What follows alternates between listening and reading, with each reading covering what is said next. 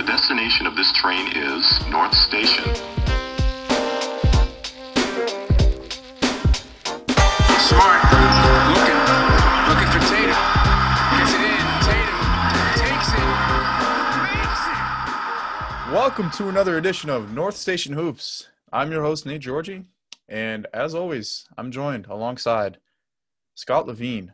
Scott, I was trying to think of a good intro for you there, but I don't know. I didn't have it. Last week I said handsome, the man, the myth, the legend, whatever. But Scott, we all know how great you are. Scott, what's up? How are we doing? Yo, you don't have to pepper me with compliments because talking Celtics basketball is a prize within and of itself. And that's what we're going to do today here with you. See, I feel like it's a prize. It's one of those prizes. It's a mystery box. Oh, yeah. Which are my favorite. You spend all this time and emotion. You don't know what you get. You can get last night's 48 run, or, you know, you could be an under 500 team with a maxed out salary cap sheet. So, yeah. So let's get right into that. Scott, we just had a very impressive, I guess, win against Denver.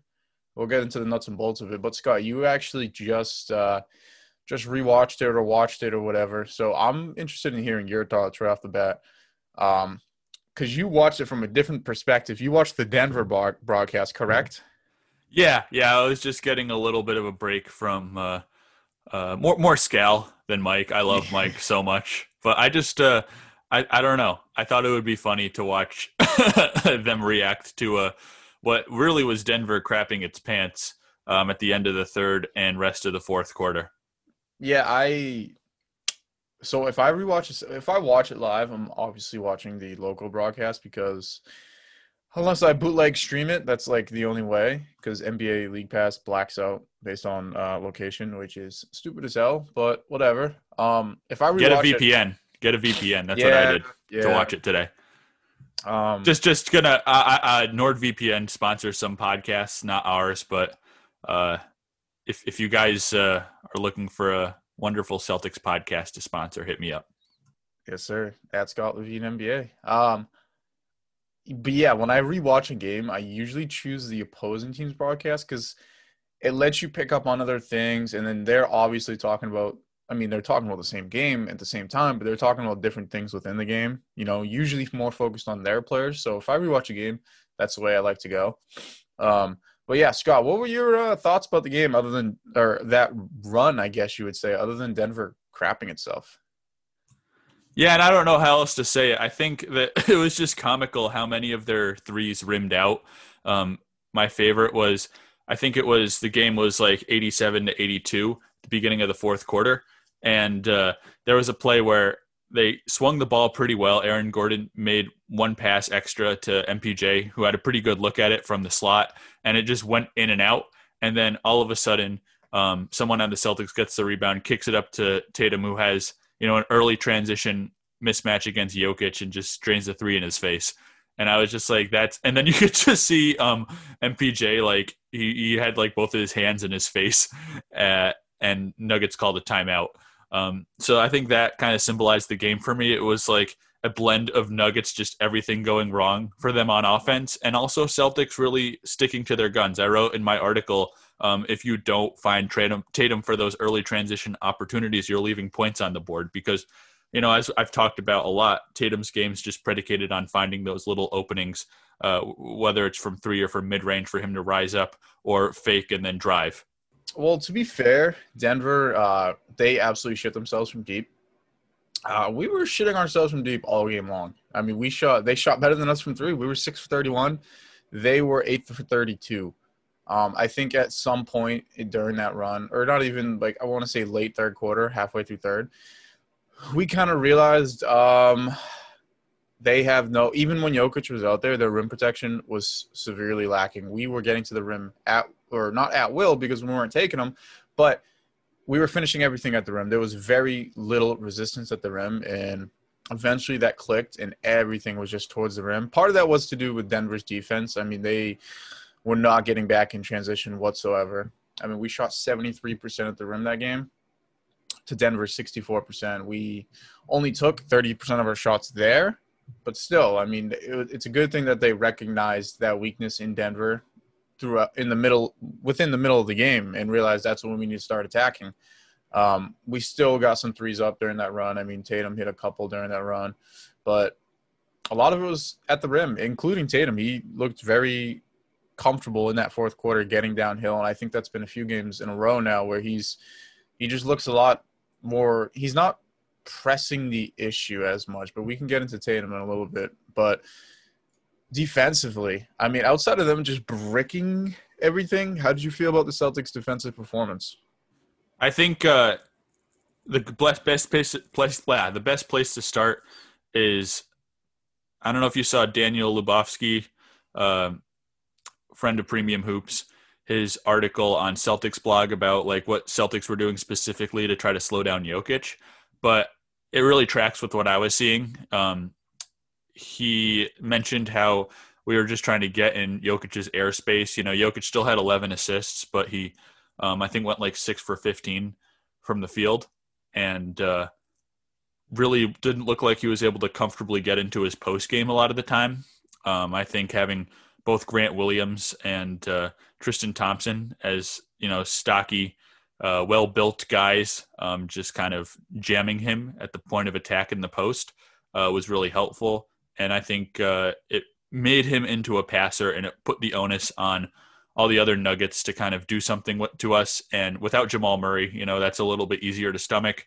I thought we did pretty good job, you know, rotating back line. Obviously, we still had Rob Williams or whomever helping if Jokic burned Tristan or Grant. And, yeah, I just felt like, you know, maybe I wouldn't be saying this if more of MPJ's shots went in, but I felt like we did a pretty good job plugging up holes once they sprung. Yeah, I thought we defended Jokic really well. I mean, specifically, like you said, Grant and Tristan, I mean, they're both too thick, if you will, with two C's, guys who can, you know, they're not just going to get thrown around the block like that.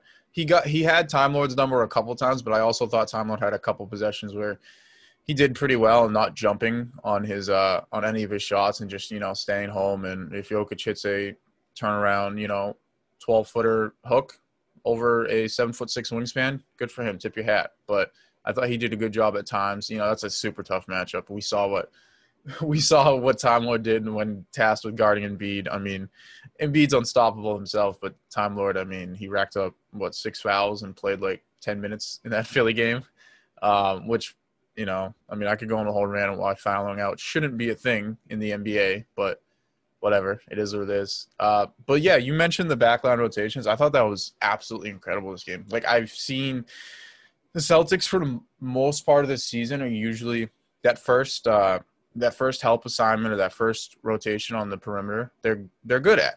But then when it gets past that, I think it gets really sloppy. They don't know who's supposed to close out. They haven't done a great job at stunting when they need to.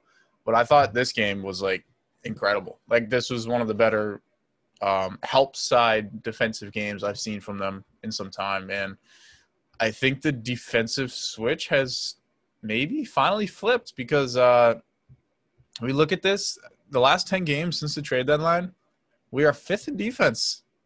So that's 10 games, 5th in defense against some pretty solid, you know, offensive competition, Denver, Milwaukee, Philly. So, you know, I mean, I'm impressed with the defense right now. This is the Celtics defense we thought, you know, that we usually get every year, like borderline top 5. So maybe they're here to stay. Maybe it's just some bad shooting luck on the other team, but I don't know. Where are you at with that?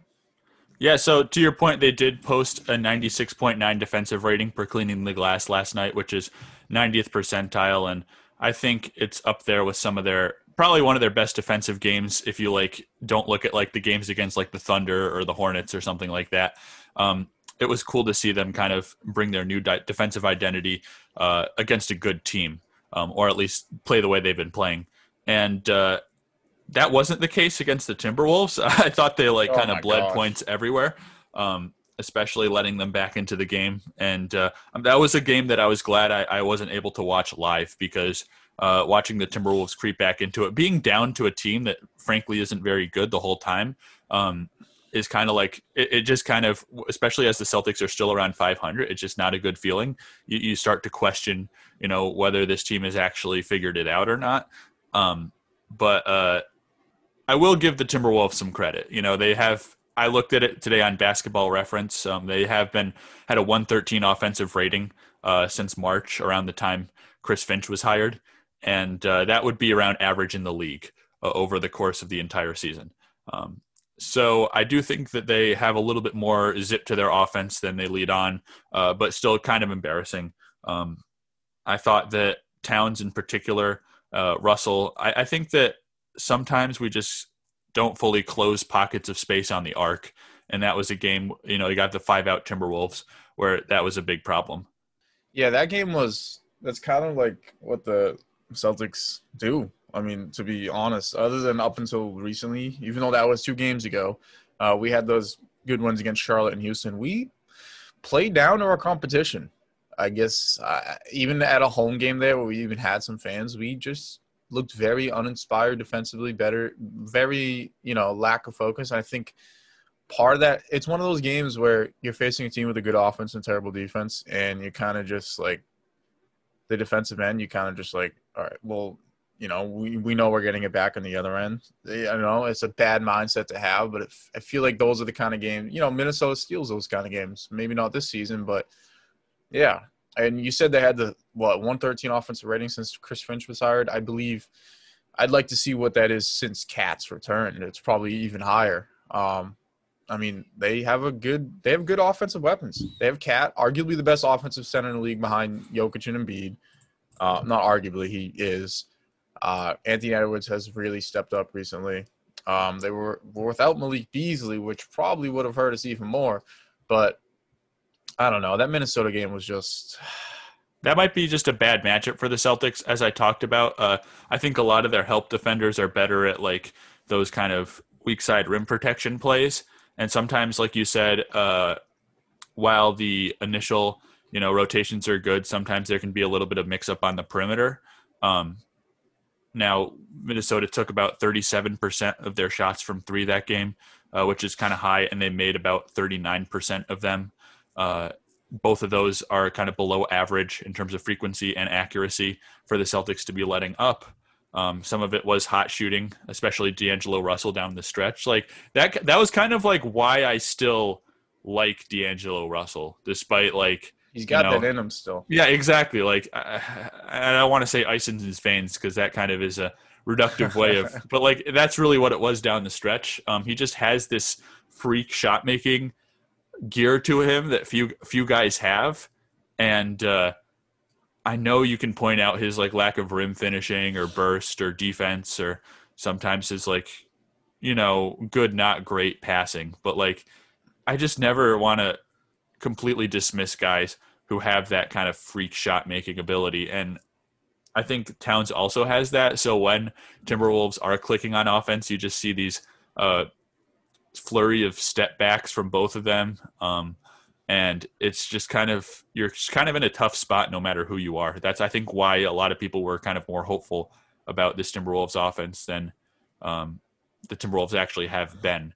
But I don't know, I don't want to close the book on D'Angelo Russell. I still think he's a starting caliber player, although he does make sense as a 6th man because Rubio works better with the starters and they want to give Anthony Edwards as much rope as possible with that unit.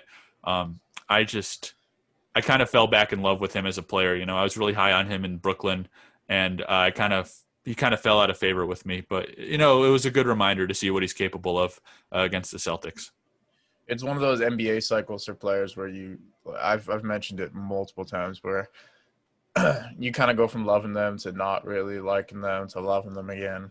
But I mean, in the 4 games since returning from his injury, he's averaging 24 and 5 on 41% from deep, high volume, and 48% from the field. That's good. I don't care how bad you are defensively. I don't care, you know, how much of a ball stopper or whatever you are. I mean, those are good numbers. By the way, is he still loading? Do you know, or is he like finished that yet? Well, according to his tattoo, it's now a clock. So I'm getting mixed messages on that for sure, but I'll get back to you. I don't know why I asked that. I think that tattoo, I kind of love it and hate it. Like, it's like perfect, but also it's like so corny to have like the, you know the one I'm talking about I don't think I've seen it. Where is it? Okay, so it's like picture a clock. You know, right now it's 2:18 on a Monday. So imagine a clock, a digital clock saying 2:18. Oh, it's digital. In this situation, the digital clock is N:OW in that kind of digital clock font. And I'm like, okay, man, like, I don't know. I don't want to, like. So that means he finished loading, right? It's now. I guess so, but that's been on his arm for a while, so I still don't know exactly where we are. I don't know. I feel like tattoos are kind of more of a personal thing, so I don't want to, like, be like, hey, that's kind of funny that you have that, you know? Yeah, I just Googled it. If it motivates him to score a lot of points, then great. I just think it's kind of funny. But not as bad as Kyle Kuzma's 100 emoji tattoo, but which is also kind of cool for him in its own way. I like it for him. Well, have you seen Mike Scott? Mike Scott had like a bunch of emoji tattoos. Yeah, I like those too, man. Mike Scott's hilarious. Yeah. All right. So, I mean, a couple dubs here. What are we on? Three. What's the win streak at? I think it's a 3-game win streak. I went 3-0 since Tristan Thompson came back into the lineup, and it's kind of bittersweet for me. We talked about how he's kind of jammed up the post scorers of opposing teams, and Rob isn't always equipped to do that, but he has kind of taken some of Robert Williams' minutes. Now, maybe Robert is just coming back down to earth himself after playing so well against, you know, admittedly worse competition in Houston and Charlotte. But I think that part of it is also, I don't know if it's so much Tristan Thompson stealing some of the minutes for good. I think he played 27 against the Nuggets while Rob played 24. I don't know how much of it is for good and how much of it is just based on the matchup. If you look at the 3 games we played since he's returned, he got to guard Julius Randle, Karl Towns, and then Jokic. So it's like, I mean, and obviously we could have really used him when Time Lord got in foul trouble against Philly. So it's like, I don't know if Tristan will be playing like 27, 28 minutes a night like he was earlier in the year, or if this is just a situation where maybe he plays maybe only 20 and Rob plays 20, 27, 28, but Tristan gets more minutes in these kind of post-defense matchups. Yeah, it's an interesting pairing because I think they complement each other pretty well based on matchups. I think it's clear, at least at this stage of his career, Time Lord should not be guarding those really strong, big-bodied big men who really like to take it to you. Like you said with Randall, Jokic as well, Embiid, like you said, although Thompson wasn't available. I think they complement each other pretty well. And the minutes are actually – so Time Lord's last 3 games in so it's been 24, 24, 26. Tristan Thompson's been 22, 27, 18. Thompson only played 18 minutes last night. I must have been looking at the Timberwolves box. Yeah, the Timberwolves game was Thompson with 27 minutes, Time Lord with 24. My mistake. Yeah, no, it's I like it. I honestly like it. I think Time Lord, like you said, I 100% agree. I think he was very much dominating bad competition with Houston and Charlotte. And I think when teams can game plan for him now. I mean, they always have. They always know he likes to jump at pump fakes, and if you crash the glass, you know he's not really a box out guy. And I think teams are kind of catching on to that a little bit. He'll have to adjust. He's still young. He's still learning. But I have no problem with the splits right now because I do think Time Lord's been I wouldn't say he's been struggling, but he's been nowhere close to Houston and Charlotte, like the way he played against them. Their teams are just like, he's losing track of his man pretty regularly on the glass. He's not always in the right spot right now defensively, which happens with him. He's up and down that way. But I think at this point, this is the thing. Back in the day, I'm saying like it was 10 years ago, but when these moments happen, he would be benched. That's not the case anymore because we can't bench him. So he's going to have to play through these mistakes. He's still going to be getting 20-plus minutes a night, which is good. It's going to let him learn. It's going to let him, you know, get more reps under his belt. But I have no problem with the way the minutes are split up. I think – and Thompson's been great since he's been back, in my opinion. I think he's gave us a huge boost against the Knicks. I thought he played really well there. He's been a plus in every game. I know single game plus-minus has been nothing. But he was a plus 18 last night against Denver. Obviously, most of that coming with that huge run we had. +9 against Minnesota, and a +2 against the Knicks, and 3 wins. So he's been solid. He's been grabbing, you know, doing his usual, like, 7 and 7 numbers. But I don't know. I'm fine with the center rotation as is. I don't think at this point we're ever going to see any – I mean, unless the matchup really calls for it or one of those two are in foul trouble, Luke Cornett and I'll say it, Wagner, because you called me out last time for saying Wagner. Well, you just said it with such zest. You said it like really happy. I could tell you were really happy. You like well, let he's out taking charges, man. I was in a good mood. You let out a I can't even do it. But yeah, so I think they're out of the rotation unless it really calls for it. I also like how Grant Williams has been playing, though. Yes. And I think he's the important like third piece to that big man rotation as a guy who can play alongside either Time Lord or Thompson. Because of his defensive versatility, both as like a post defender, like in that Thompson role. But I also think despite his smaller stature, he's pretty good at contesting weak side at the rim as well. You know, really disciplined vertical contester and really smart in terms of positioning. And also, you know, I think, you know, his shot has remained to be a thing. I still get kind of nervous every time he shoots one because I'm still scarred from the 0 for 22 start of his rookie year. But I am starting to trust it a little bit more. You know, it's not happening that much. Still shooting them on a low volume. And also just like his ancillary passing.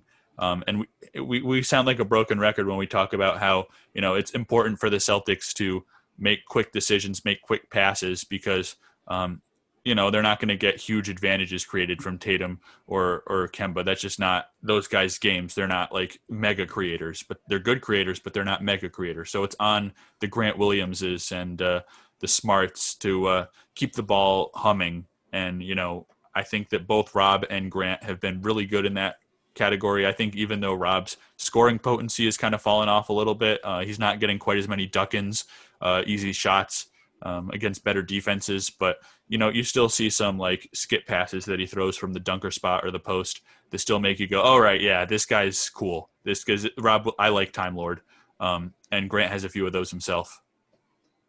Yeah, Grant's been basically the shot has fallen off a little bit. I will say that I think he was like not well over, but he was over 40% for a big stretch, and I got it here. Over the last 16 games, he's shooting 28%. So it's regressed a little bit. I think he was in over his head, and, you know, I think he's probably like a 32%-ish shooter from deep, 33%.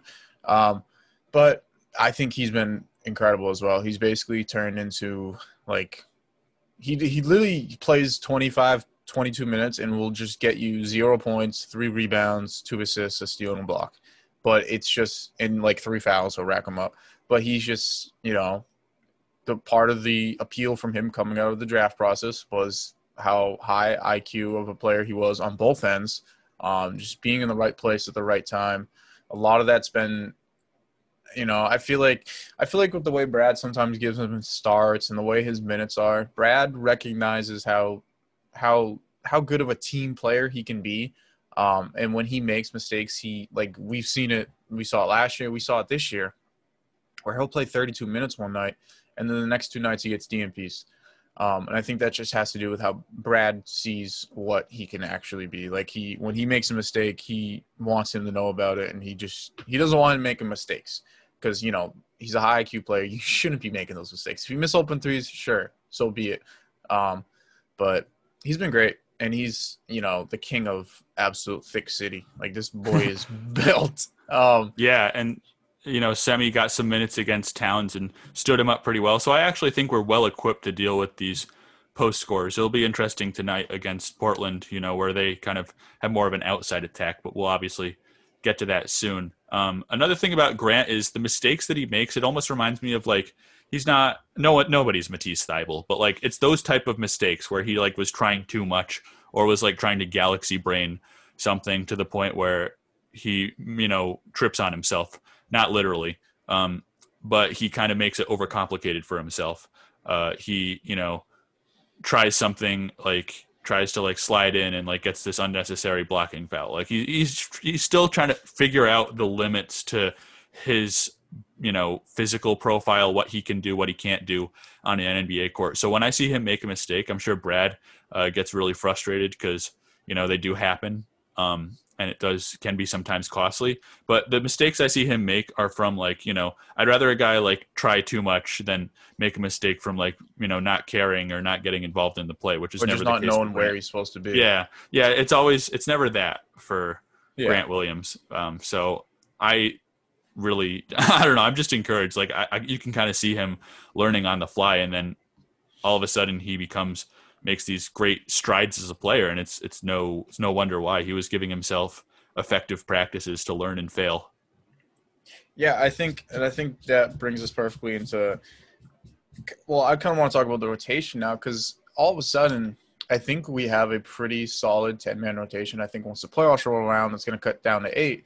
But if you look at the starting lineup, as when healthy, probably Kemba, Smart, Brown, Tatum, Rob, with the back 5 being probably Pritchard, Langford, Fournier, Grant, and Thompson, with, you know, maybe some spot minutes and matchups with Ogilvy, and that's probably just about it. But I think all of a sudden we actually have a pretty, you know, 10 guys I relatively trust. I trust Pritchard and Grant a little bit less than the rest, but I think it's looking pretty solid right now.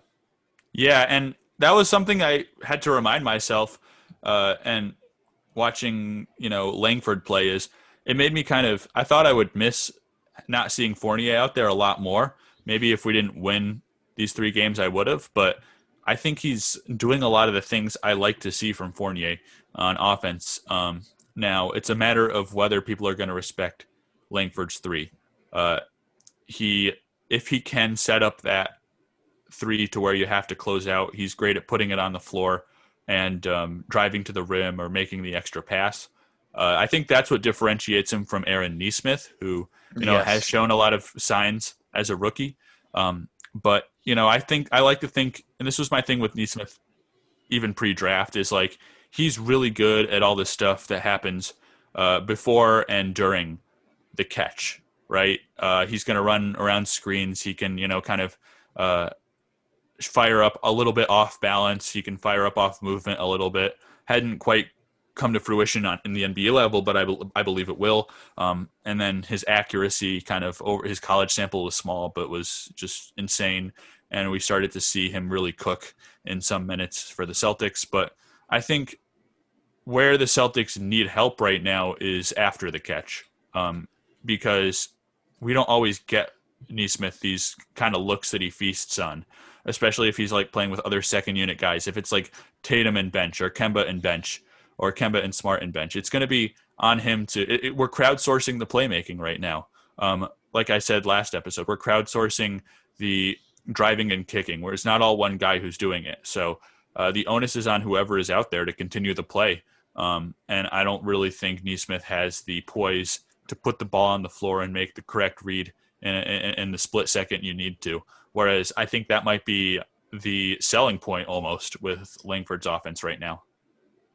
I 100% agree. That was exactly what I wanted to talk about in terms of Langford. Is they're very different stylistically, Langford and Nesmith, but they're not being used differently. They are not using Nesmith as a movement shooter at all. Like they're using him the same way Langford's being used right now, where you're just being asked to attack closeouts, to hit the open shot, and stuff like that. Crash the glass. I think they've both crashed the glass a ton on the offensive end. I guess that's kind of been their instruction out there, but it's night and day difference when you compare how they're being used in their roles right now, Langford and Nesmith. You can see how comfortable Langford looks attacking closeouts. He had one last night, yesterday afternoon against Denver, where I believe it was Monte Morris closed out to him on the corner. He pumped, drove by, and took a wrong-footed floater, but looked extremely comfortable doing it off the glass. Didn't go in, but you can see, I mean, that was part of the selling point of Langford. He has in the short mid area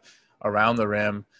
He's got incredible touch and incredible feel for how to get a shot up, and he's got a nice soft touch. And he's done that in, you know, about the 5 games he's played. He's done that in just about all of them, attack to close out. He's been missing all these little floaters, which kind of doesn't help my case here about his touch and feel. But you can just tell how comfortable he is doing it. When you look at Nesmith, he attacks that closeout. He's 90% of the time looking to kick right back out. He's not really looking to go up with it at all. I think he's had some really wild takes where he just doesn't look comfortable. And that's not on him. I think the Celtics aren't using him correctly. He's just being out there asked to make spot-up threes or attack closeouts, and theoretically you hope Nesmith was hitting spot-up threes, but he wasn't really. You can see the difference, even defensively too. I don't think Langford's a stud defensively, but let's say you're in a matchup with Brown or Smart. They're in foul trouble. Langford can kind of plug the holes on the defensive end at point of attack defense. He's not going to lock up a guy, but he's got good quickness. He's got good energy. He's got good length. And we saw it last year in those games where he always gets these Matisse Thybulle-like blocks when he's chasing the screen. He's really good at fighting through screens and staying with the play, trailing the play. And he gets a lot of blocks that way. He had a couple blocks already this season from weak side rim protection. Adding a real rotation NBA player in Langford has really helped our offense, because he's been so good at attacking closeouts. And also with his defense, I mentioned how, he does make those weak side blocks sometimes, but there was some elements of his off-ball defense that were missing when I was scouting him at Indiana, like the, thinking on his feet, knowing, this is a blown-up play. I can't follow a script. I have to scramble and make the right decision. I'm seeing more of that as every game goes on. I think he's a very fast learner. I just haven't been able to see many instances on defense where he looks lost. I think he's actually become kind of a cagey defender in some ways. I loved when he, at the third quarter of the Nuggets game, where he took two charges in short order on pretty much the same play against JaMychal Green. Did you catch that? That it was the same thing happened twice? Yeah, well, actually, the commentary team had the first one wrong. The first one was a JaMychal Green, and then he elbowed him. Yeah. Got it. See JaMychal Green's foul on Langford? I don't know. I thought that was over the top. Yeah. That was Grant came to defend him. Oh, yeah, of course. I think that's what part maybe lit a fire under the squad, among other things. But, it's I like Langford. I didn't expect him to like him as much as I did. He kind of just seems like this pie-in-the-sky prospect that, Celtics fan had been latching on hopes to, and it's all right, let's see him, get on the court first before we jump to any conclusions about how he's going to fix everything. But he has fixed some things, at least in terms of shoring up the back end of the rotation. Yeah, he hasn't played since – apparently he played – I didn't know this. I guess he played in the bubble. I didn't know that. I didn't remember it at all. Mainly in the play-in games he was playing. Once the postseason started, he had, just garbage time minutes. But, yeah, he hasn't really played in an NBA game since August. Since August 13th, and that was in the bubble. He hasn't played in a real, normal NBA arena in over a year. That was his last game was March 10th against Indiana of last year. That wasn't bubble related. So it's been a long time for him, and I think he's looked very good, and I'm very impressed with him so far. And, hopefully he doesn't get some, make him miss rotation and Brad gives him the cold shoulder, because I want to see him out there right now. He's looked really well.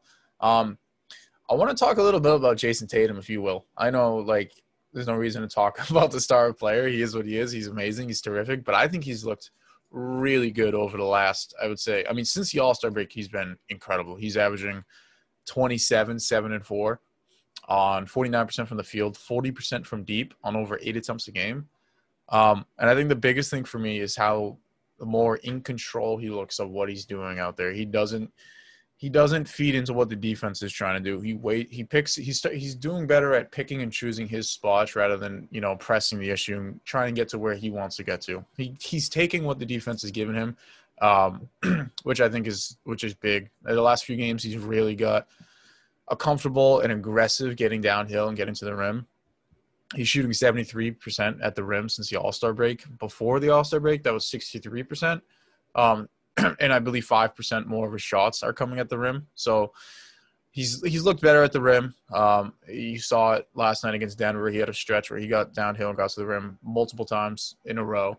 And in that 53-point game, he was getting to the rim at will. And he's looked bouncier too. I don't know if he's dunking more now than I've seen him dunk in a while, like in the half court off his left foot, you know, right hand tomahawk. He's dunking it like he's good for one near post or dunk a game right now. I've never seen this from him. Yeah, and I think it kind of was in part because of we're playing out in transition more. Mm-hmm. We're crowdsourcing the creation a little bit more. We're putting the onus on our complementary players to handle more of the passing, and that really lets Jayson focus on just getting to his spots and scoring. And there's been fewer plays where the possession dies out and it's a Tatum ISO. I think maybe he's just not feeling as bad from COVID. I know he was still kind of dealing with it through February and some of March, I think. I think he's just naturally kind of a streaky player by nature of his game. It's predicated on making a lot of tough three-pointers, and that's been a little bit higher. It kind of dipped mid-season after a really strong start, and I think that, that can – explain a lot of whether Tatum seems like he's on or off, is just how many of those, off the dribble threes are going down. But yeah, beyond that, he's given himself other ways to stay afloat value wise, just by, finding opportunities to get to the rim and get to the line. And I think that this sounds like we say this every podcast, but I think his passing has gotten even better than the last time we spoke. I think he's been reliably hitting the right guy at the level of the screen at pick and roll, whether it's a skip pass or, one pass away and then Marcus Smart or someone swings it to the corner. I think that's kind of been the Celtics' bread and butter in a lot of ways, plays like that. And Tatum's been a reliably good passer, even when his shot's not falling. So I know that the perception on him is kind of shaken around a little bit. We won't talk about the ESPN, 25 under 25, whatever they did. But yeah, people seem to be kind of souring on him just because, those ridiculous displays of scoring weren't quite as there for a while. Celtics were struggling a little bit, but I think he's going to be just fine. And I even think we're headed for a Tatum hot stretch to close the season. I feel it in my bones. It'd be a great time to get hot. I mean, he is hot right now. I mean, there's a guy I follow on Twitter. I apologize. I don't remember who it is or what it is, but after every Tatum game, he's constantly updating Tatum's numbers pre-COVID and then post-All-Star break, combining them into one and just scrapping that post-COVID stretch he had for a few weeks, because that month was just, in February, that was a very tough month for him. I think he shot low 30% from deep, low 40s from the field. It was a tough month. It was after COVID, so, I mean, we're giving him the benefit of the doubt. But, that All-Star break seems like it really, really helped him out. And I think an underrated part of the All-Star break for guys like him, for young guys like him, is just feeling the sense of belonging and you belong there and you should be taking over these NBA games. You should be, it makes them.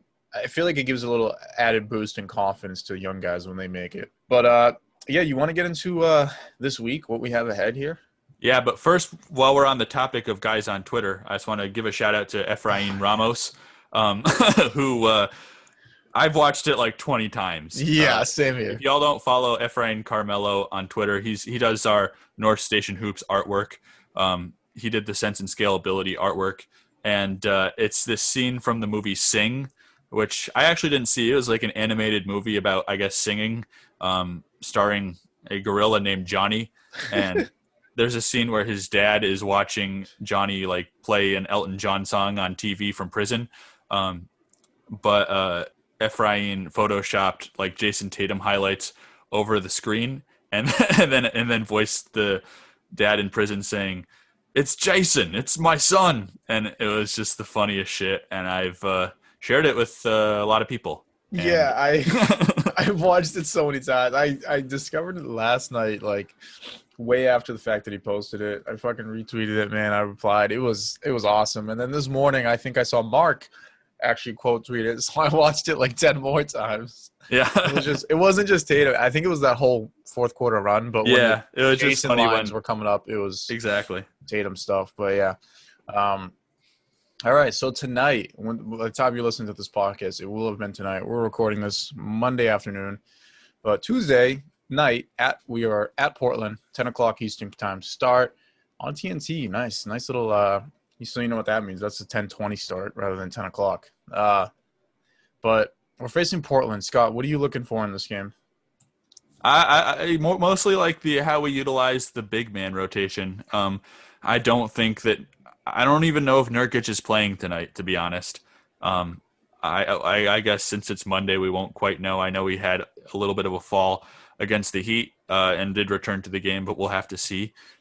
Even so, I just don't think he's been in shape himself, what we saw in the bubble last year. I think he might get to that point. Hopefully for the Blazers he does, but it's just he's still recovering from a bunch of injuries. And so I think we're, between Dame, CJ, Norm Powell, it's going to be on how well do we rotate out to shooters, how well do we contain penetration. And that's going to really be what I'm looking for, just because this is a drastically different matchup than we're used to over the past week. They are a very, very confusing team, I guess you would say, because they're 31-22, a damn good record, and they have a negative net rating. They are -0.1. They are 6th in offense, as expected to have a great offense, but they are 29th in defense. I guess coming into the season, you expected them to have a great offense. You expect their defense to be lagging behind. I don't know if you expect it to be this far behind. When you sign Robert Covington, I think you're going to be a top 5 defense for eternity. No, I'm actually surprised that their defense is this bad with the signing of Covington and Derrick Jones. I thought that would help them. I thought it would help them incubate Cantor and Nurkic, maybe play them up a little bit higher, not have to rely on drop coverage because you have that such strong backline help defense, but I don't really know how to explain it. According to everybody, Gary Trent is actually a bad defender. That's like the cool thing going around. So maybe he affected things, but I know obviously their backcourt leaves something to be desired defensively, but I haven't watched them enough to tell you why either. Yeah, I same here. I don't want to just come off and make a guess at it. My guess would be a lot of it has to do with Nurkic and just him not looking like himself. Yeah, I drafted him 3rd round in fantasy, and I'm not one of those guys who messages players when they underperform in fantasy. I have him too as well in a league with Evan that I kind of auto-set my lineup every Monday and don't really look at it. Oh, Evan just beat me this week. Nice. I just opened it up. Fuck you, Evan. Yeah, I have Nurkic in that league as well. My team's decimated injuries in that league. I lost so many guys, but that's beside the point. What's tougher is I was deciding between him and Sabonis, and in the Yahoo rankings, it was like, oh, Sabonis might drop 4th round because he's valued lower. So I was like, maybe I can get both. And Nurkic, he was putting up like 20 and 20 games in the bubble. So, maybe he actually has another gear that we didn't see. And then he's just going to build off from that. That hasn't been the case. I had the 8th overall pick, and I took Steph Curry, so I guess that's looking pretty good. Or like the 7th pick. I don't know if I don't know if the same rule applies for fantasy basketball, but I know nobody cares about my fantasy football team, and I'm just going to assume that's the same. I assume here. It's so even higher for basketball. Yeah, we'll keep going. Yeah, because no one cares about fantasy basketball in general. But yeah, we got Portland tonight.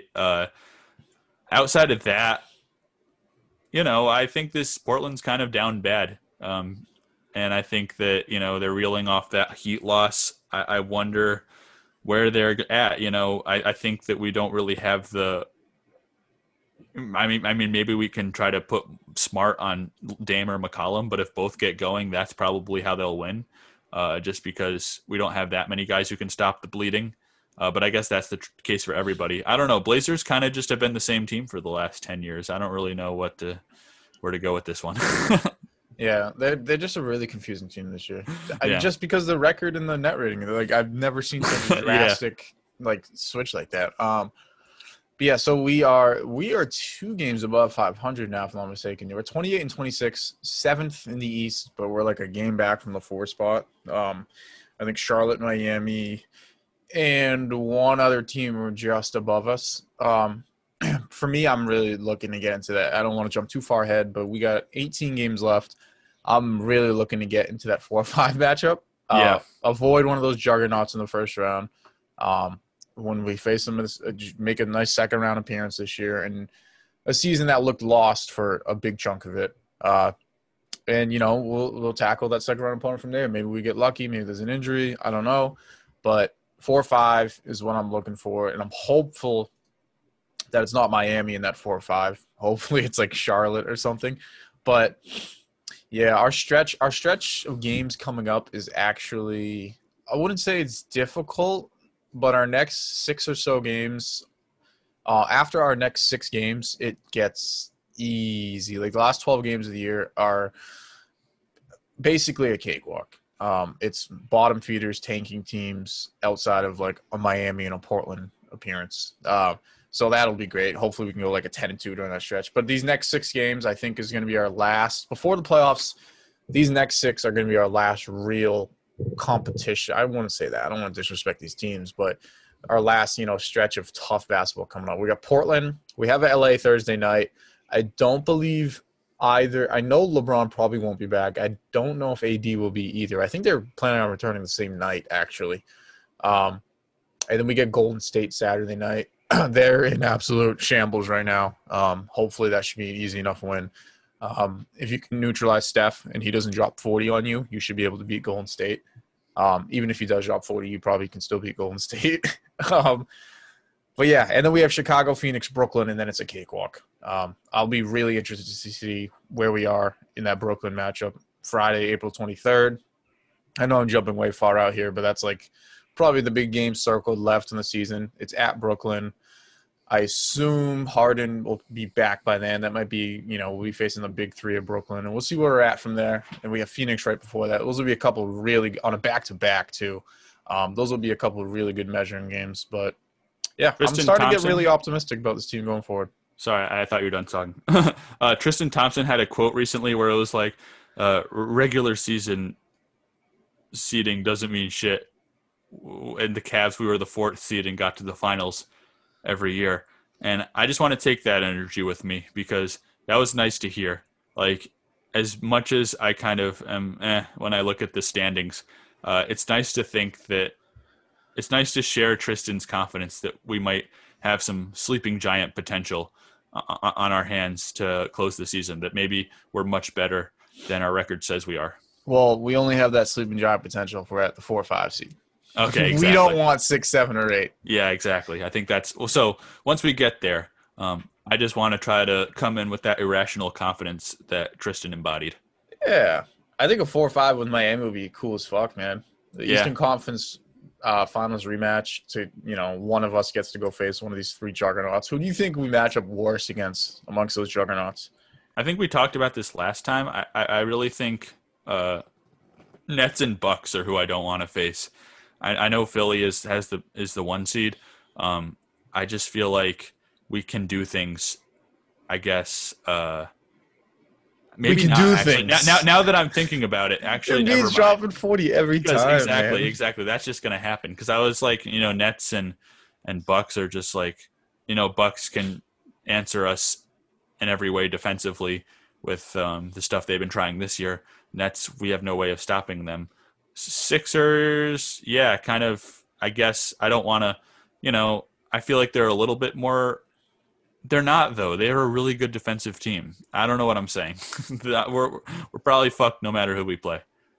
Yeah. I mean, I think we match up, I wish one of these teams we matched up good against, but I think we match up pretty poorly against all of them. Yeah, never mind. I tried to like do the thought exercise in real time.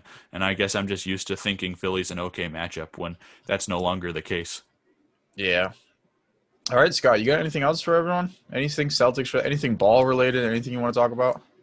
I've kind of been watching Celtics games. Like, I don't know. I just, I'm working on this piece about like how you don't necessarily need this like high usage, high playmaking usage guard. If you have enough crowdsourced playmaking and quick ball movers around someone like Tatum and Brown, I kind of think that's the case now with the Clippers. You know, everyone wanted them to get like Kyle Lowry or Chris Paul or something, but I think they'll be okay, even with Rondo, just because they have so many smart ball movers that make the jobs of their two star scorers a little bit easier. So that's kind of a new concept I'm kicking around, is like, you know, different ways to approach building around a Kawhi or a Paul George or a Tatum without that, you know, high usage guard next to them.